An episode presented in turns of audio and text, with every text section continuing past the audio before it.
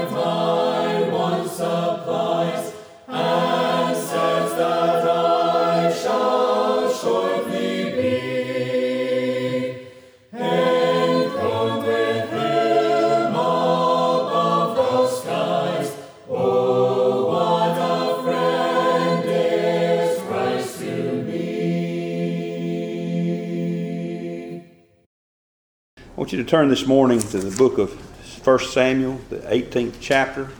Uh, we're actually going to grab a few verses in the 17th chapter. I want to go back to our study on David, a man after God's own heart. We said when we began this study that uh, we feel like it's important that if there is someone in the Word of God that's called a man after God's own heart, apart from the Lord Jesus Christ, we ought to explore his life because our striving should be toward Christ. Our standard is Christ. He's our ruler, if you will. But we'll never make it to the level that Christ was. We'll never measure up when it comes to the Lord Jesus Christ.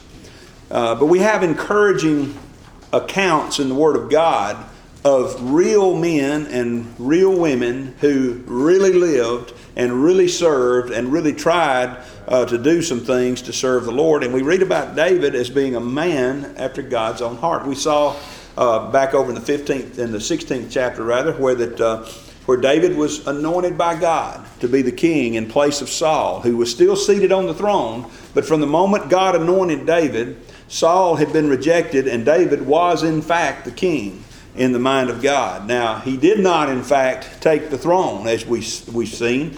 In fact, what he did was he continued to serve.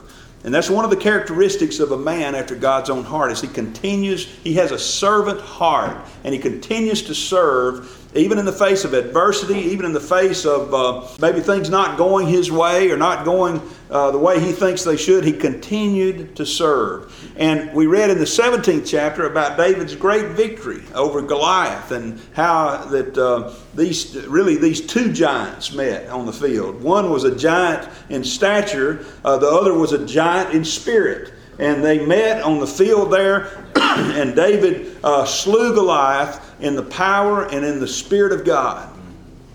And today I want us to move on and I want us to look at the aftermath of his victory. The aftermath of his victory.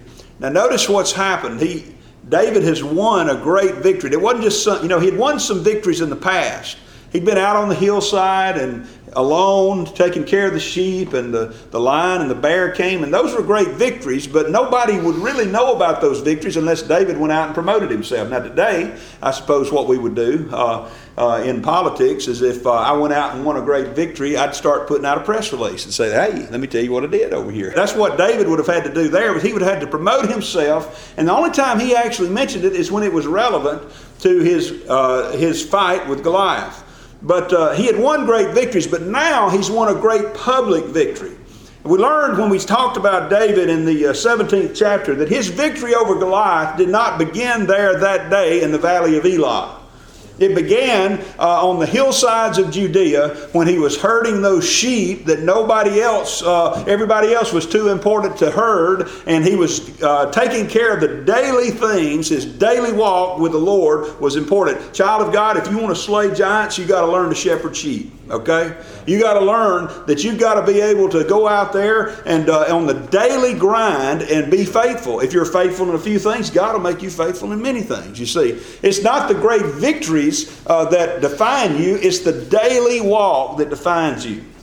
And there's a saying that I heard it says, For every 100 people who can survive adversity, there's only one who can survive prosperity. you know the problem we got today in America? We're too prosperous. You know why in Africa? Uh, we come back, we hear the reports from Brother Sam Bryan and others that have gone to Africa to preach the gospel. You know why they embrace it so heartily and so readily? It's because they're, they're not as prosperous as we are. They, had to, they have to walk, some of them for hours at a time, or travel for a day or more. I remember reading, I can't remember the details, Brother Buddy, but there was somebody that had to take a train uh, that took them 24 hours to get from the place they were to the place they were going just to hear hear the gospel preached. Now, how, how many of us would do that? how many of us would do that? You say, oh man, I just really don't know if I want to go to Vestavia. It's an hour and a half away. Ooh, man, I tell you, that's just a long ride, you know. Three hours away. It's tough because we're so prosperous and things are, we're minute men. We want it just like that, you see. In, in prosperity, as, as the saying goes, for every 100 people that can survive adversity, there's only one that can survive prosperity. Success will change you and your circumstances. And the aftermath of David's victory over Goliath changed his circumstances.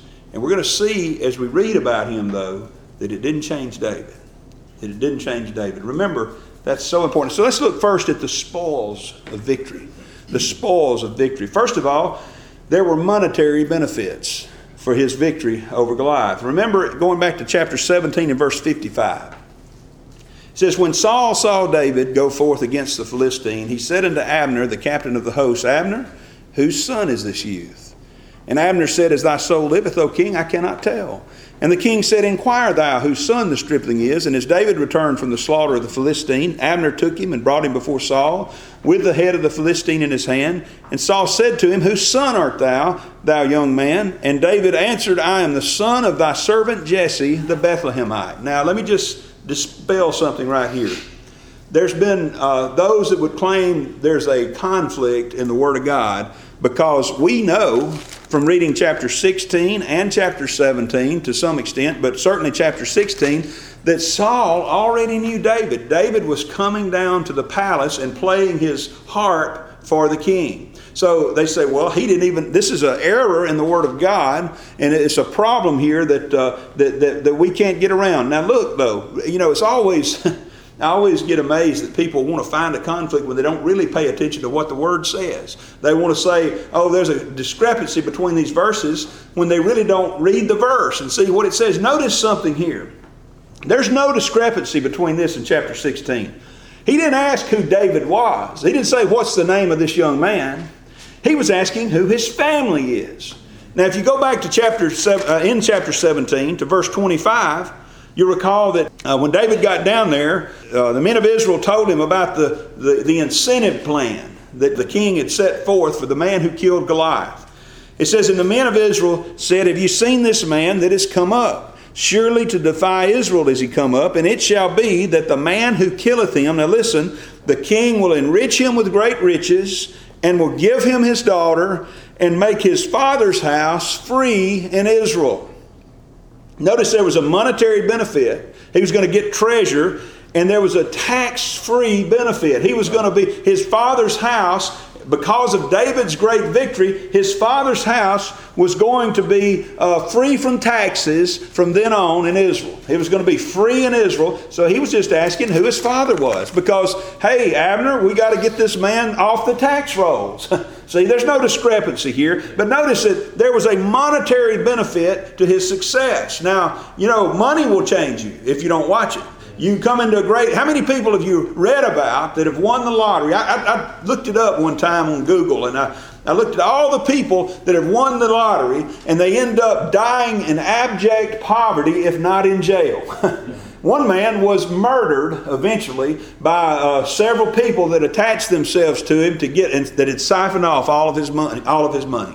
So there was a monetary benefit to David here, and there was a monetary benefit to his family. They were going to not have to pay taxes anymore. But notice also what I just read to you there was a matrimonial benefit. There was a matrimonial benefit. It said the man that, uh, that, that kills this, uh, this giant, the king is going to give him his daughter. he, he's going to get to marry the king's daughter. His circumstances are really going to change, you see.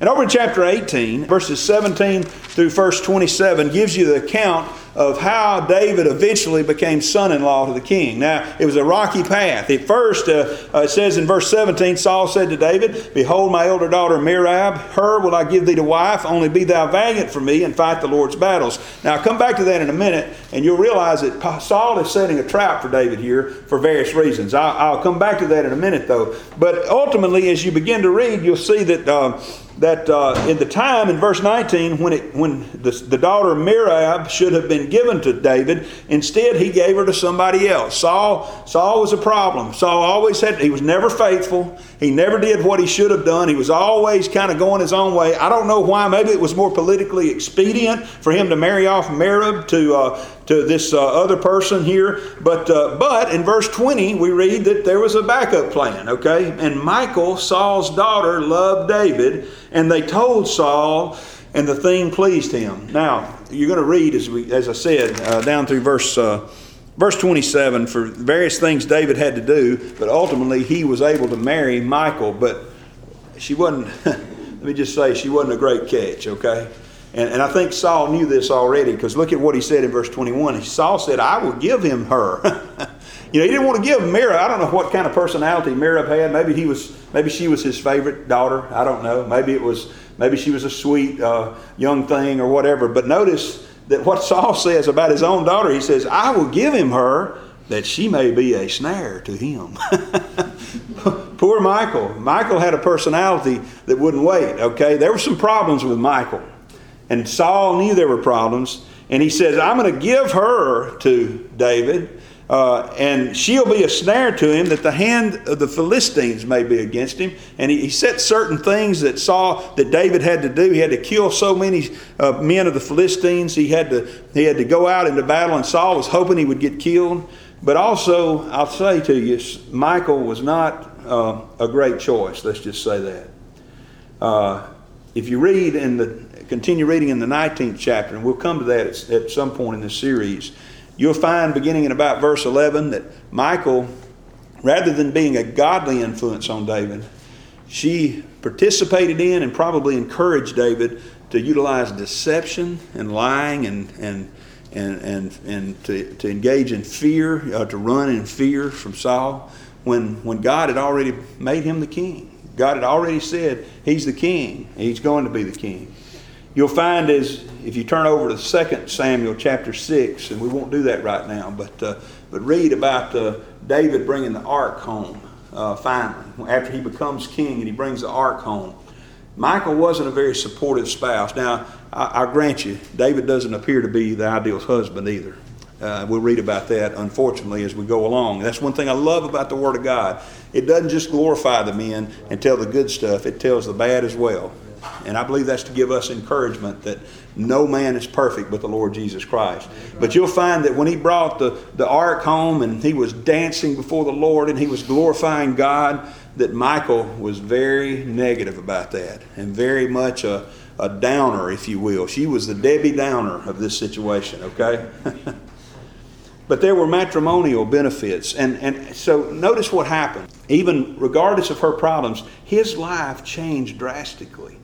Uh, he, he had been out on the, on the Bethlehem hillsides. That, that would be akin, I, I'll tell you what I just use this as an example. That would be like us living here in Zion, Alabama, and, and having time to go out at night and you can still see the stars because there's no lights around and you can hear the you can hear the crickets and you can hear the coyotes at times. You can you can just, just be out here and in the silence of those hillsides. And, and instead of staying here, we move to Birmingham or even better yet, New York City, where we've been. We move to a place like that. And the silence of the Bethlehem hillsides is going to be replaced now by the hustle and bustle of the, of the Jerusalem streets and the hustle and bustle of the palace. David's life is going to change drastically. No more is he a shepherd boy, but now he's becoming a big time player in the kingdom, you see. His success, his victory over Goliath, part of the aftermath was this matrimonial benefit which changed his life. And then there were military benefits as well. In verse 5 of chapter 18, look at what we, we read here. It says, And David went out whithersoever Saul sent him, and behaved himself wisely. And Saul set him over the men of war, and he was accepted in the sight of all the people, and also in the sight of Saul's servants.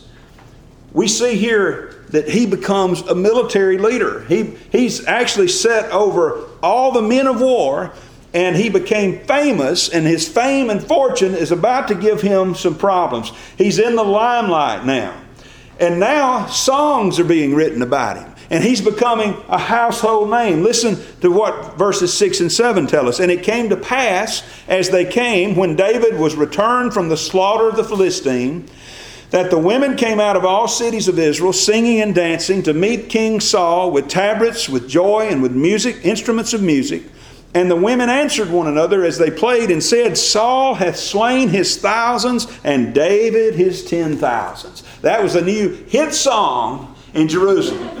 That was a new song they were singing. You could, you know, I can see Saul walking around the palace one day, and he's he's standing around there, and he hears somebody humming over here. One of his says, "What are you singing?" Oh, you know, they have to catch themselves because they're singing not about Saul and his ten thousands, but about David and his ten thousands.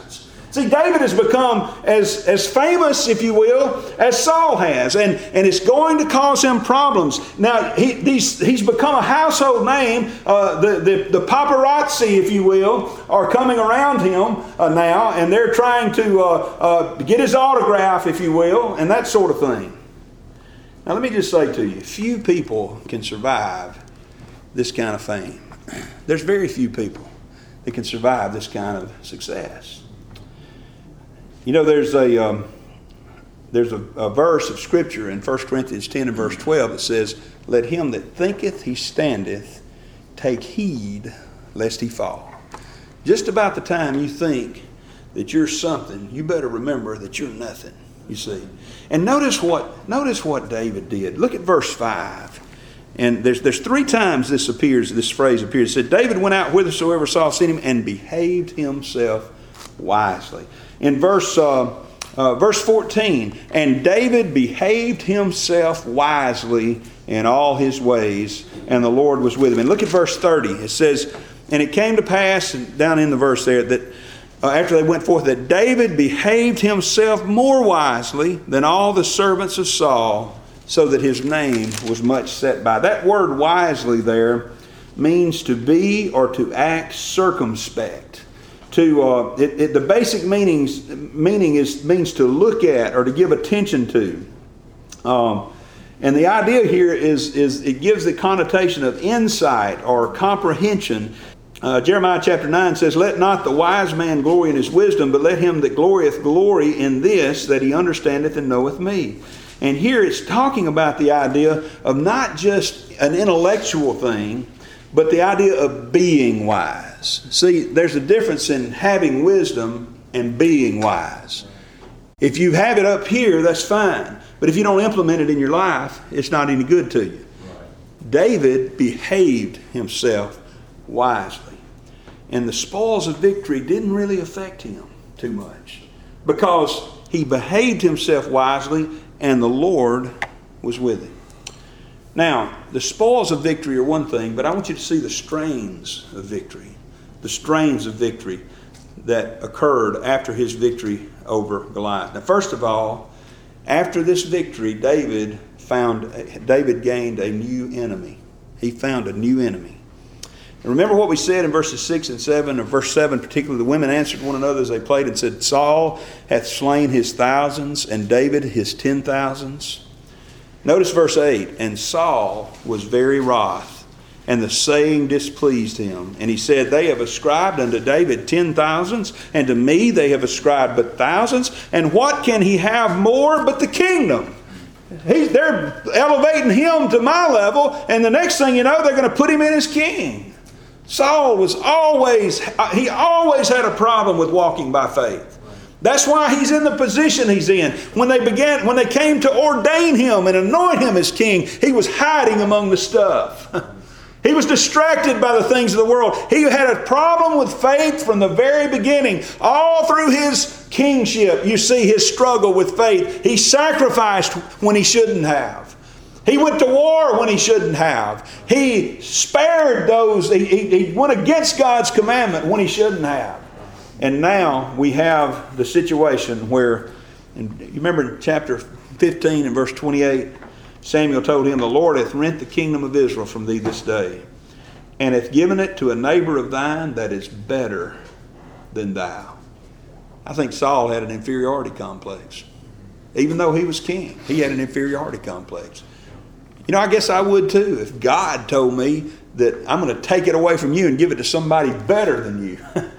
you know, it's not because he had any innate nature that was better than, than Saul's. David was a sin a sinful man. David had a sin nature just like Saul did. But the difference is, is that Saul tried, uh, David rather tried to serve God. He tried to overcome his sin nature and walk by faith, whereas Saul always walked by sight. Always. And Saul, we, we read, it says in verse 9 Saul eyed David from that day and forward. Jealousy arose. Jealousy arose between friends because, you know, we're told in verse uh, 21 of chapter 16, it says, And David came to Saul. This is when Saul summoned him to pray, play for him and stood before him, and he loved him greatly and he became his armor bearer. There was a love between Saul and David. And, you know, David had come to Saul's aid when he needed it. When Saul was in, in, in, sin and he wouldn't deal with that sin, and they tried to gloss it over by getting this musical uh, therapy going here, where he said, okay, instead of repenting and, and trying to do the right thing, Saul, his servant said, just call David and let him play for him because the music will help him. You know, I found that to be the case. Have you not? I mean, there are times when I, I, am in a rebellious state against God, but I can listen to some singing, I can do it, and I can feel a little better for a time. When really what I need to do is deal with that rebellious state, but it's a lot easier just to listen to music. you know, it's not easier just to put on a CD. Saul should have dealt with that, but But David came and helped him, and he loved him. And there was a good relationship there, but how many good friendships have been ruined by jealousy? You know, one of the things we talk about so often, Brother Buddy and I, and Tim, Brother Tim, and the others around, Brother Mackey tells us about it often how in the past there were problems in the primitive Baptist communities around this area, and it all stemmed back to preachers being jealous of one another. And that doesn't just, it's not just unique to primitive Baptists. It happens in other places. How many times do you see where a preacher says, I'm not going to preach that person. They might like him better than me. you know, I want to tell y'all something. I hope you like Brother Buddy better than me. I hope, because I like Brother Buddy better than me. I love to hear him preach a whole lot better than I like to hear me preach, okay? I love to hear others preach. I want, you know, there shouldn't be any jealousy among folks. And jealousy will ruin a friendship, it'll ruin it. And it ruined it here. David found a new enemy because Saul slipped into suspicion, jealousy, and ultimately it turned into hate. Notice that in verse 10 and 11, he tried to commit murder. it says that uh, it came to pass when the evil spirit of God came upon Saul, David was playing for him. It says in verse 11, Saul cast the javelin, for he said, I will smite David even to the wall with it. And David avoided out of his presence twice. You got to wonder about David's thinking there, you know, twice. Oh no, I won't throw the javelin at you this time, David. Come back and play for me some more. You know, I mean, I got a little sense, but uh, anyway. But David was a servant. You see, he continued to do what he was supposed to do. David, jealousy slipped into their relationship, and ultimately, the relationship turned to hate. Verse twenty-nine. Verse 29, verse 28. Saul saw and knew that the Lord was with David and that Michal, Saul's daughter, loved him, and Saul was yet the more afraid of David. And Saul became David's enemy continually. And the rest of our study on David is going to be dealing primarily, at least uh, up to 2 Samuel, with the, with the enemy, with his enemy Saul and their enmity between each other. But you know something else that was a good thing, but it also was a strain of the victory, a result of it, and it became a strain. David not only found a new enemy, but he found a new friend. He found a new friend. Look at chapter 18 and verse 1. And it came to pass, when he had made an end of speaking unto Saul, that the soul of Jonathan was knit with the soul of David. And Jonathan loved him as his own soul. And as we continue reading there, we see in verse, well, just read verse 2. Saul took him that day, would let him no, go no more home to his father's house. And then Jonathan and David made a covenant because he loved him as his own soul. And Jonathan stripped himself of the robe that was upon him and gave it to David, and his garments, even to his sword, and to his bow, and to his girdle. Brother John Morgan mentioned this earlier in his portion of the message. It's all right for men to be friends. In fact, David and Jonathan are the standard for all godly friendships in the future. I know there's some in the world that have tried to turn this beautiful friendship into something perverted, and I'll tell you, beloved, it is not. It is not. Don't ever let anybody tell you that, and don't ever let anybody scare you away from this. It's okay for two men to be friends. In fact, I think it's important for two children of God males, females, who it's important to have those friendships like this. What a difficult situation it was. Clearly, it was difficult for either of them to manage this friendship.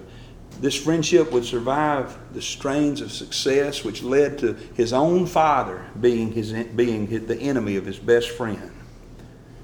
This friendship was based on God and truth. Look at what it said in verse 3. Jonathan and David made a covenant because he loved him as his own soul. They, were, they made a covenant. It, this, this, this friendship was based on God and truth. Now, understand where Jonathan is in this. Sometimes we, we talk about David and we don't talk too much about Jonathan. But think about Jonathan here. Jonathan knew that in the natural course of things, he himself, Jonathan, was supposed to be the next king.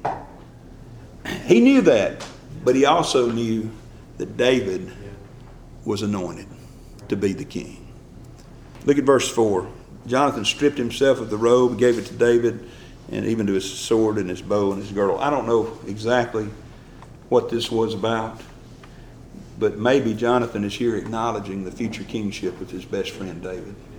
And think about it from Jonathan's perspective. He watched in frustration, no doubt, as his father, who stood head and shoulders above the others in Israel, acted the part of the coward and trembled in his tent while this giant came out and assaulted verbally and otherwise his own armies. He watched as David, the young shepherd boy, came into the picture and marched down there with a sling and a stone, and then came marching back with the head and the armor of the giant. I'm sure he watched in awe as all this unfolded, seeing how good God was to David. And yet, Jonathan didn't slip into jealousy or fear. You know, I believe God was blessing David here. God gave David one good friend that he could always count on. You know, adversity is sort of the litmus test, is it not, for the fair weather friend? You know, I'm, your, I'm, I'm really your friend up until you start having problems and it starts costing me. And then you kind of on your own, you know. That's a fair weather friend, but not Jonathan. As we continue to read this, and, and I'll tell you, it breaks my heart. As I read this today, it almost moves me to tears thinking about what's going to happen here. These two best friends will ultimately be separated by the sin of one of them's father. All right, let's, let's close this out today with some lessons here. First of all, David was able to survive the aftermath of his victory by refusing to be changed by this success that he had found. He was the same before Goliath, after Goliath rather, as he was before Goliath. You know, he was he had a submissive servant heart. He did whatever Saul told him to. We read in verse 10, he continued to play for the king. Yet he was the war leader, and yet when Saul said, "Hey, I want you to go slay Philistines," I'll go do it. He behaved himself wisely. Then he said, "But now, now I want you to come in here tonight. I want you to play on the harp for me. Just do back go back to what you were doing before." He did it. He even did it twice. He even did it the second time after Saul had tried to kill him. David had a submissive servant heart that did not change after the victory over Goliath. Secondly, I believe David was able to survive this victory, his success, survive his success, because he didn't take credit for any of it. You remember what we read in the 17th chapter? Uh, even when he was talking to Saul, even when, even when he was facing Goliath, he said, God is going to do this. God is going to do it. It's not me that's doing it. I'm just a little shepherd boy. I don't have the ability to do it. I don't have the power to do it, but God is going to do it through me. And whatever we do, I'm, we're going to do it for the glory of God. He was the least impressed of anybody by his victory over Goliath. You ever had a case like that? Ever had a situation where you won a great victory and everybody was patting you on the back, but you knew in your heart of hearts that it wasn't you that did it. it wasn't uh, it wasn't because you were so great that you really you know I've been in that situation where I almost stumbled at the end. It's coming into the finish line, so to speak. I almost stumbled and dropped the ball. I was like I felt like I was like the guy that uh, uh, you, have seen those uh, those reels, uh, those highlight reels, and on YouTube maybe of football games where the guy intercepts the pass and he runs down to the one yard line and fumbles the ball right before he right before he scores the touchdown. That's the way I feel to be many times. But God blesses me sometimes to get the ball across the goal line, you see. And those times I'm least impressed of anybody. And that's the way we should be. That's the way David was. Now, sometimes, don't get me wrong, I get lifted up in pride too. Oh, look at me. Look what I've done. Nebuchadnezzar, you know. Uh, look at great Babylon, which I built. Look at all the things I've done. Usually, those times are the times when I don't win very big. the Lord teaches me a lesson. But David was the least impressed of anybody. He didn't read his own press clippings, okay? I've heard it said that you're never as good as they say you are. I like that. But now also the flip side of that is, and I also like that, is you're never as bad as they say they are, say you are either. So you need to remember that. David refused to read his own press, and he stayed humble, and instead he praised the Lord. We're going to see in David's life that there are times when he continues to be faithful to God. There are times when he fumbles the ball. But in general, the path of his life is I can do all things through Christ which strengtheneth me. And I say to you this morning, there is no limit to what we can do when we give God all the praise and the glory for it. Thank you for joining us today on the Zion Primitive Baptist Church podcast. I hope the message has been uplifting and beneficial to you, and that the Lord will continue to bless you to grow in grace and knowledge of the truth. Join us again tomorrow for another message of God's sovereign grace. If you would like to subscribe to our website, please go to www.zionpbc.com and sign up for email updates.